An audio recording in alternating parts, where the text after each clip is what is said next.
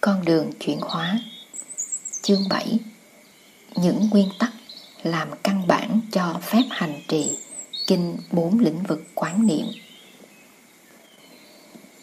Một Pháp là tâm. Các pháp từ vật lý, sinh lý tới tâm lý đều là đối tượng của tâm mà không phải là những hiện tượng có thể tách rời ra khỏi tâm. Bốn lĩnh vực quán niệm là thân, thọ, tâm và pháp đều là đối tượng của tâm và vì thế tâm chỉ quán chiếu tâm. Trong giáo lý đạo Phật danh từ pháp Dharma được hiểu là đối tượng của tâm ý và là nội dung của tâm ý. Pháp là một trong 12 lĩnh vực hiện hữu, gọi là xứ. Ayatana, sáu xứ đầu là sáu căn, mắt, tai, mũi, lưỡi, thân và ý. Sáu xứ sau là sáu trần, sắc, thanh, hương, vị, xúc và pháp. Pháp là đối tượng của ý, gọi là pháp xứ Dhamma Yatana. Đối tượng nhận thức và chủ thể nhận thức không thể tồn tại độc lập ngoài nhau. Vạn pháp đều do tâm phát khởi. Điều này được khai thác đúng mức trong câu nói nhất thiết duy tâm, vạn pháp duy thức. Tất cả đều do tâm, vạn pháp đều do thức mà có. Và trong giáo lý duy thức Vinati Matra của Đạo Bục Đại Thừa. Trong Đạo Bục Nam Truyền, ý niệm tâm là nguồn gốc của các pháp cũng rất rõ rệt. Danh từ Chitta, Samuthana, tâm khởi và danh từ Chittacha, tâm sinh cũng được dùng thường trong văn học A Tỳ Đạt Ma. Câu nói Chittam Samuthanan Karupanam Tâm khởi sắc chẳng hạn được tìm thấy trong tác phẩm Pathana tương đương với phát trí luận. Hiện tượng mà ta quán chiếu có thể là một hơi thở, một ngón chân, sinh lý, một cảm thọ, một tri giác, tâm lý hay một màu sắc, vật lý dù đó là một hiện tượng sinh lý tâm lý hay vật lý ta cũng biết hiện tượng ấy liên hệ đến tâm ý ta và có cùng một bản chất với tâm ý ta. Tâm ý có thể hiểu là tâm ý cá nhân và tâm ý cộng đồng. Duy thức học của đạo bục đại thừa diễn bày rất rành rẽ về vấn đề này.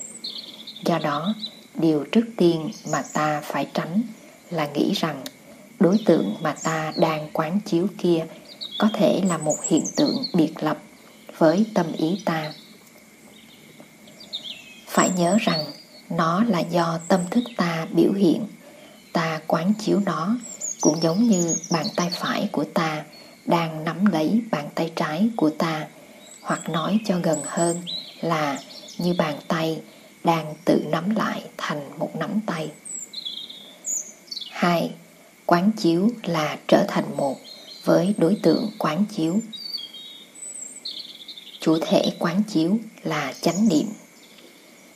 Chánh niệm cũng là một hiện tượng phát xuất từ tâm ý nhưng có tác dụng soi sáng và chuyển hóa. Hơi thở một khi trở nên đối tượng của chánh niệm rồi thì biến thành hơi thở có ý thức. Chánh niệm soi sáng hơi thở, chuyển hóa chất liệu thất niệm trong hơi thở thành chất liệu ý thức.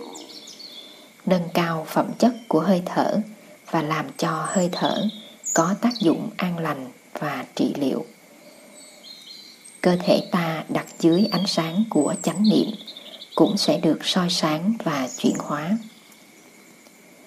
chánh niệm là tâm quán chiếu tâm quán chiếu không đứng bên ngoài đối tượng quán chiếu, nó đi vào trong đối tượng quán chiếu mà đồng nhất hóa với đối tượng quán chiếu. Mà bởi vì tâm quán chiếu là chánh niệm, mà không phải là thất niệm, cho nên tâm quán chiếu không tự đánh mất mình trong đối tượng. Trái lại, tâm quán chiếu chuyển hóa đối tượng bằng cách soi sáng nó, cũng như ánh sáng mặt trời đi vào trong cây cỏ và chuyển hóa cây cỏ muốn thấy và hiểu, ta phải đi vào và đồng nhất với đối tượng. Đứng ngoài để quan sát thì không thể thực sự thấy và hiểu. Công trình quán chiếu là công trình thể nhập và chuyển hóa.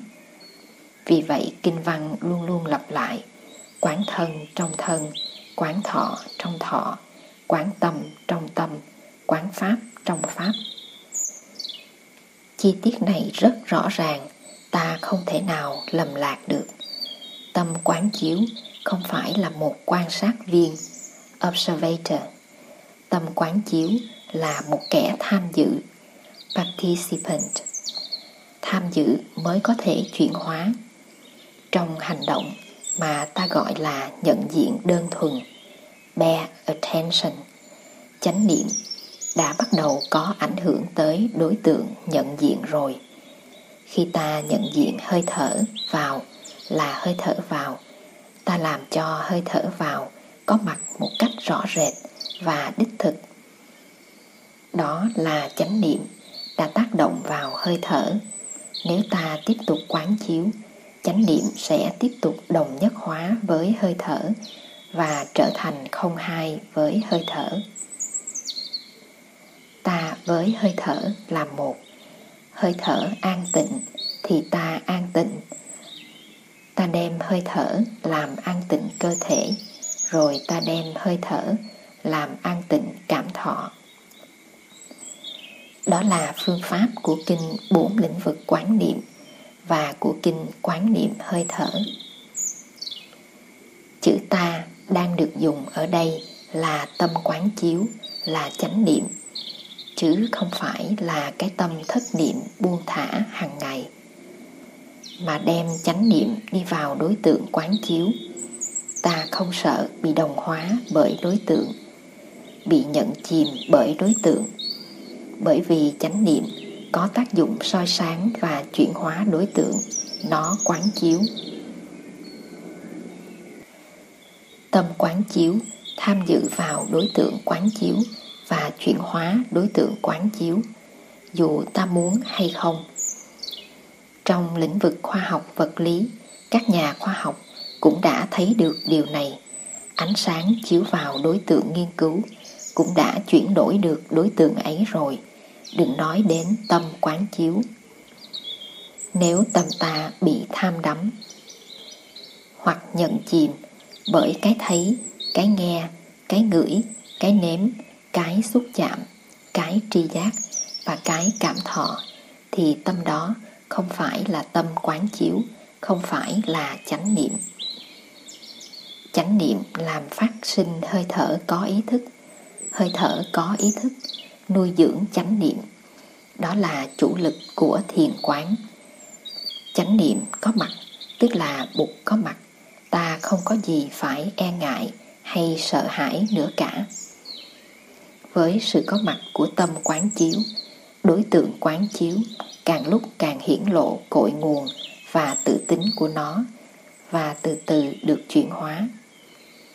Chuyển hóa ở đây có nghĩa là không còn có tác dụng ràng buộc nữa.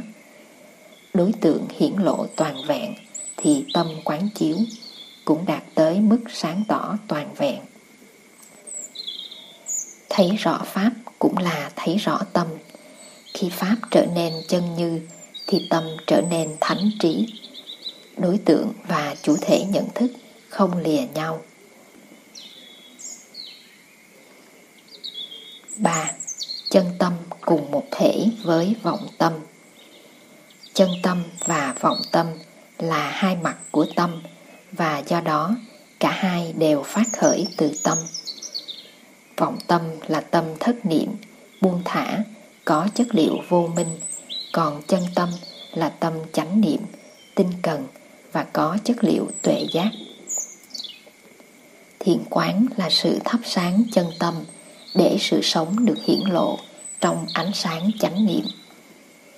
Để cho bóng tối trở nên ánh sáng, để cho tà kiến trở nên chánh kiến, để cho huyễn cảnh trở thành thực tại, để cho vọng tâm trở thành chân tâm. Một khi chánh niệm được phát khởi, chánh niệm thể nhập vào đối tượng quán chiếu để soi sáng và để từ từ làm hiển lộ tự tánh của đối tượng quán chiếu. Chân tâm lấy chất liệu nơi vọng tâm, thực tại chân như và huyễn cảnh có cùng một bản chất và vì thế vấn đề là vấn đề chuyển hóa chứ không phải là vấn đề xa lìa và tìm cầu.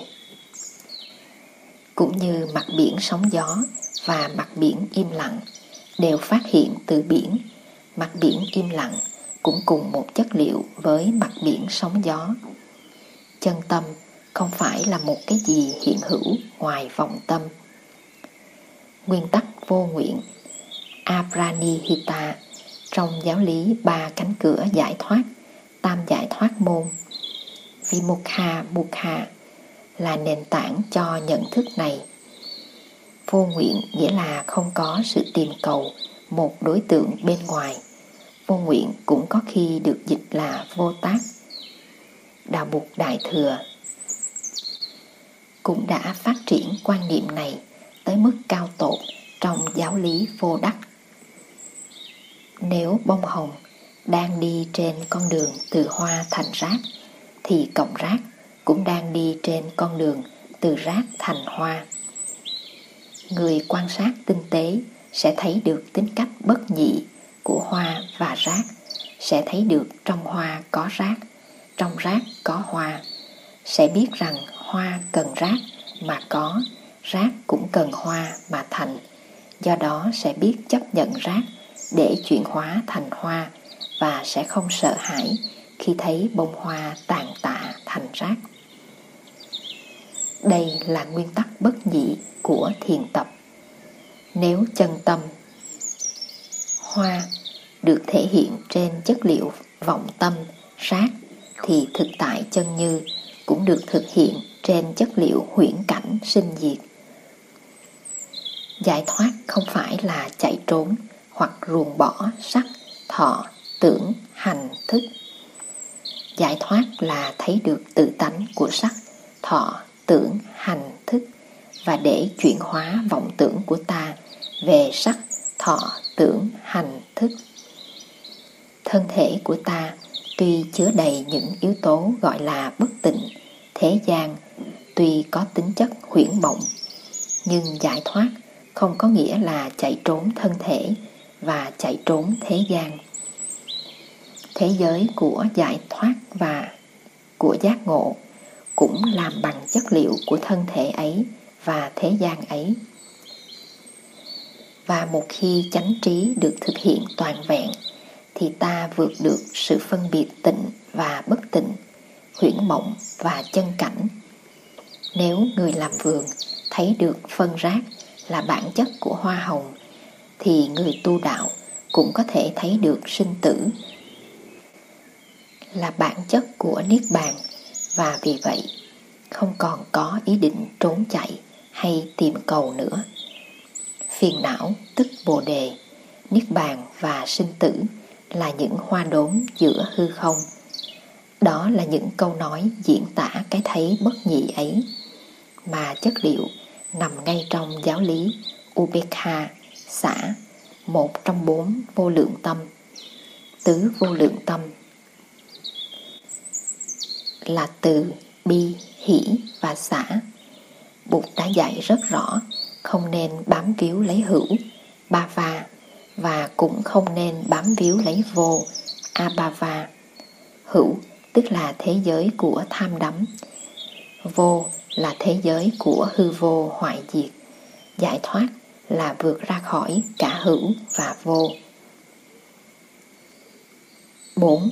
Con đường từ hòa Nhận thức bất nhị cố nhiên đưa đến những phương thức hành trì tự hòa và bất bạo động nếu người trồng hoa biết đối xử với phân rác một cách từ hòa và không kỳ thị thì người tu đạo cũng biết đối xử với thân ngũ uẩn của mình một cách từ hòa và không kỳ thị.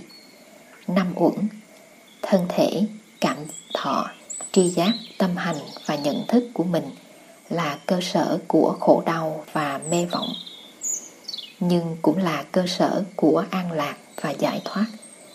Ta không nên tham đắm, cũng không nên ghét bỏ năm uẩn. Như buộc nói trong kinh bốn lĩnh vực quán niệm, không có thái độ tham đắm, cũng không có thái độ ghét bỏ đối với thế gian. Trước khi thành đạo Bụt đã trải qua một thời gian thực tập khổ hạnh và đã sử dụng những biện pháp đàn áp thân thể và cảm thọ của người. Những biện pháp này thật có tính cách bạo động và chỉ đem lại những hậu quả tiêu cực. Sau đó, Bụt đã chuyển đổi hẳn phương pháp và áp dụng những biện pháp rất từ hòa và bất bạo động đối với cơ thể và cảm thọ của người. Phương pháp Bụt chỉ dạy trong kinh bốn lĩnh vực quán niệm biểu lộ tinh thần này một cách rất rõ rệt. Chánh niệm nhận diện những gì xảy ra trong thân tâm, soi sáng và quán chiếu những đối tượng ấy. Trong quá trình ấy, không có sự tham đắm, chạy trốn hoặc đàn áp đối tượng. Đây chính là chân nghĩa của danh từ nhận diện đơn thuần. Tham đắm, đã không mà ghét bỏ cũng không. Vì biết rằng sắc này và thọ này là ta, nên ta không đàn áp ta, trái lại ta chấp nhận chúng. Chấp nhận không có nghĩa là tham đắm. Chấp nhận chấp nhận chúng tự khắc ta đạt ngay tới một trình độ nào đó của hiểu biết và của an lạc. An lạc phát sinh từ sự chấm dứt của ý niệm tranh chấp giữa chánh và tà, giữa tâm quán chiếu và thân thể mà ta thấy là bất tịnh. Giữa tâm quán chiếu và cảm thọ mà ta thấy là khổ đau. Từ sự chấp nhận đó, ta sẽ đối xử với thân thể và cảm thọ ta một cách từ hòa và bất bạo động. Bụt dạy ta phát khởi chánh niệm trên những hiện tượng sinh lý và tâm lý để quán chiếu, người không dạy ta đàn áp những hiện tượng ấy. Không ghét bỏ thân thể ta, không hành hạ nó, trở về với nó, ý thức sự có mặt của nó, làm quen lại với nó, chấp nhận nó, thực hiện sự hòa ái với nó, làm cho sự điều hành của nó trở nên an tịnh, đó là lời bục dạy tôi đang thở vào và có ý thức về toàn thân thể tôi tôi đang thở ra và làm cho sự vận hành của thân thể tôi trở nên an tịnh. Trong thiền quán, hành giả không tự biến mình thành một bãi chiến trường, một nơi xung đột giữa cái thiện và cái ác. Thấy được tính cách bất nhị của hoa và rác, của phiền não với bồ đề, hành giả không sợ hãi, không ghét bỏ, không trốn chạy, hành giả chấp nhận phiền não của mình chăm sóc nó như một người mẹ chăm sóc con và chuyển hóa nó. Nhận diện phiền não làm một với phiền não như thế có phải là đắm chìm trong phiền não không? Điều này tùy thuộc ở phẩm chất của tâm ta. Nếu tâm ta là tâm thất niệm thì khi đồng nhất với phiền não ta trở thành phiền não nếu tâm ta là chánh niệm thì khi đồng nhất với phiền não, ta chuyển hóa được phiền não. Do đó, điều thiết yếu là ta phải đi vào phiền não bằng chánh niệm. Chánh niệm là cây đèn phát ra ánh sáng. Chừng nào cây đèn còn là cây đèn, chừng nào cây đèn còn phát ra ánh sáng, thì bóng tối không phủ lấp được ta. Trái lại, nơi nào có ánh đèn thì nơi ấy bóng tối được chuyển hóa.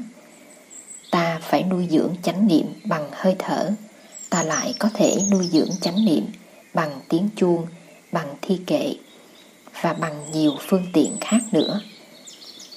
Đối với thân thể ta, ta phải có thái độ từ ái và bất bạo động. Không nên coi thân thể như một dụng cụ. Đừng hành hạ nó khi thân thể ta mệt mỏi hoặc đau nhức. Đó là thân thể ta muốn nói với ta rằng nó không an lạc và thoải mái. Thân thể cũng có ngôn ngữ của nó. Là người tu tập chánh niệm, ta phải biết là thân thể ta đang muốn nói với ta điều gì. Khi ta thấy bắp chân tê và đau quá trong lúc thiền tọa, ta nên mỉm cười, từ từ và nhẹ nhàng đổi lại thế ngồi trong chánh niệm. Làm như thế không có hại gì cả, cũng không mất thì giờ thực tập. Chừng nào chánh niệm còn được duy trì, chừng ấy công việc thiền tọa vẫn còn tiếp tục. Ta đừng nên gồng mình quá, gồng như thế không những ta mất an lạc mà mất cả chánh niệm và chánh định. Ta ngồi thiền để có an lạc và giải thoát, chứ không phải để trở thành một anh hùng có khả năng chịu đựng. Đối với cảm thọ ta, ta cũng phải có thái độ bất bạo động, bởi ta biết cảm thọ ta chính là một phần của ta. Đừng hất hủi và đè nén chúng, phải ôm lấy chúng một cách từ ái trong vòng tay chánh niệm, như một bà mẹ ôm đứa hài nhi đang kêu khóc của mình. Bà mẹ phải ôm nó bằng tất cả tình thương thì đứa hài nhi mới cảm thấy được an ủi và mới nín khóc được. Chánh niệm nuôi dưỡng bằng hơi thở ôm ấp lấy cảm thọ, làm một với cảm thọ, làm êm dịu cảm thọ và chuyển hóa cảm thọ. Hồi còn chưa thành đạo, Bụt đã từng áp dụng phương pháp dùng tâm để đàn áp tâm và người đã thất bại. Do đó, người đã chọn con đường từ hòa và bất bạo động. Người kể lại trong kinh Mahasachaka M36 Tôi nghĩ tại sao tôi không ngậm cứng hai hàm răng lại, lưỡi đè sát nóc họng, lấy tâm mà quật ngã tâm, lấy tâm mà đàn áp tâm. Rồi như một người lực lưỡng có thể nắm lấy đầu hoặc hai vai của một người yếu hơn mà chế ngự người ấy, ép buộc người ấy phải tùng phục. Đàn áp người ấy Tôi đã ngậm cứng hai hàm răng lại, lưỡi đè sát nóc họng và cố sức lấy tâm mà quật ngã tâm và đánh bại tâm. Mồ hôi tôi chảy ra nhễ nhại khi tôi làm như thế, dù năng lực tuôn ra đầy dẫy trong tôi, dù chánh niệm vẫn được duy trì không đứt đoạn, thân tâm tôi vẫn bất an và tôi kiệt sức vì những cố gắng mệt nhọc những cảm thọ khổ đau như thế phát sinh thêm nơi tôi và vẫn không có tác dụng điều phục được tâm tôi. Hiện tượng tam sao thất bản đã xảy ra ngay trong thời gian kinh văn còn được truyền lại bằng miệng.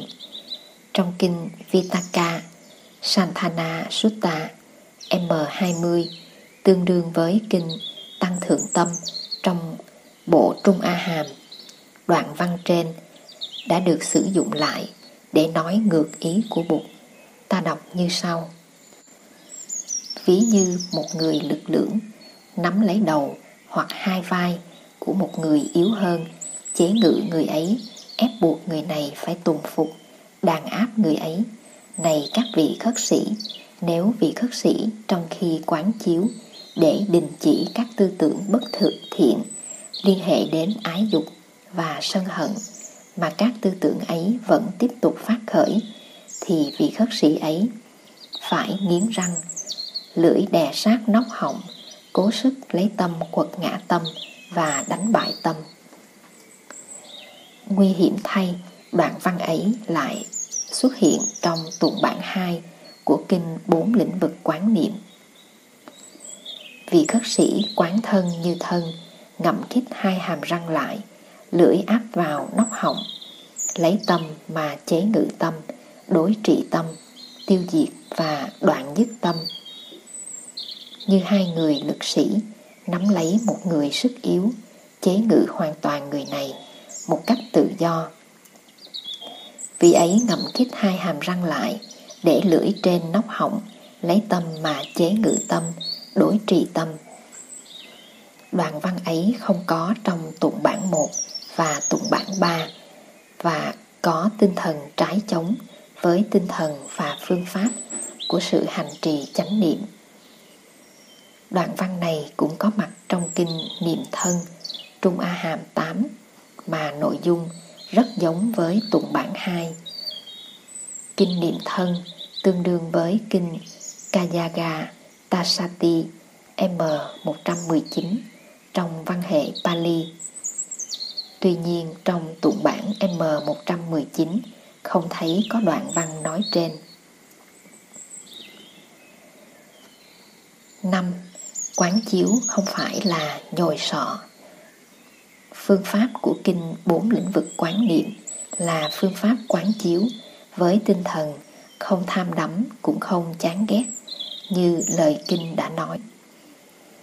Chánh niệm không vồ vập, không xua đuổi, không trách móc, không đàn áp. Tự tánh của các pháp vì vậy có thể hiển lộ dưới ánh sáng quán chiếu. Những thuộc tính vô thường, vô ngã, bất tịnh có tác dụng gây đau khổ, vân vân của các pháp có thể được trông thấy khi ta quán chiếu vạn pháp. Nhưng đó không phải là do lặp lại một cách nhồi sọ những công thức thân bất tịnh, thọ thì khổ, tâm vô thường, pháp vô ngã. Mà ta thấy được tự tính của vạn pháp. Cứ quán chiếu đi thì tự tính của các pháp sẽ tự nhiên hiển lộ khi ta nói thân bất tịnh, tức là ta nói ra một giáo điều. Câu nói đó có tính cách nhồi sọ, quán chiếu các hiện tượng sinh lý và thấy được tính cách bất tịnh của chúng. Đó không phải là giáo điều, không phải là nhồi sọ. Có thể trong lúc quán chiếu, ta thấy các hiện tượng ấy có khi tịnh, có khi bất tịnh. Và nếu quán chiếu sâu sắc hơn nữa, ta sẽ thấy các hiện tượng ấy không tịnh cũng không bất tịnh nghĩa là vượt ra ngoài ý niệm dơ và sạch. Đó là trường hợp tâm kinh bát nhã. Đó cũng là phản ứng lại thái độ giáo điều và phương pháp nhồi sọ bắt buộc ta phải cho thân là bất tịnh. Khi ta nói thọ thì khổ tất cả mọi cảm thọ đều là khổ thọ. Ta cũng đang lặp lại một giáo điều. Và câu nói ấy, tuy chứa, có chứa đựng sự thực bên trong, vẫn là có tính cách nhồi sọ. Trong khi quán chiếu, ta có thể nhận thức rằng có những cảm thọ khổ đau, nhưng cũng có những cảm thọ an lạc và những cảm thọ trung tính. Và nếu quán chiếu sâu sắc hơn ta có thể thấy những cảm thọ trung tính, có thể là những cảm thọ an lạc. Và có thể ta thấy được rằng khổ và lạc là những gì tương đối với nhau. Khổ do lạc mà có và lạc do khổ mà có. Khi ta nói tâm vô thường, ta cũng đang có thái độ giáo điều. Nếu tâm vô thường thì thân không vô thường sao? Và thọ không vô thường sao? Điều này cũng có thể áp dụng cho câu pháp vô ngã. Vì vậy, đặc điểm của phương pháp kinh bốn lĩnh vực quán niệm là quan sát vạn pháp mà không có một định kiến nào. Cứ quan sát đi, đừng phê phán hoặc đừng có một thái độ nào cả đối với pháp mà ta đang quán chiếu. Có như thế thì tự tính của pháp ấy mới hiển lộ được dưới ánh sáng quán chiếu và có như thế ta mới đạt tới những cái thấy màu nhiệm như bất sinh bất diệt bất cấu, bất tịnh, bất tăng, bất giảm, tương nhập và tương tức.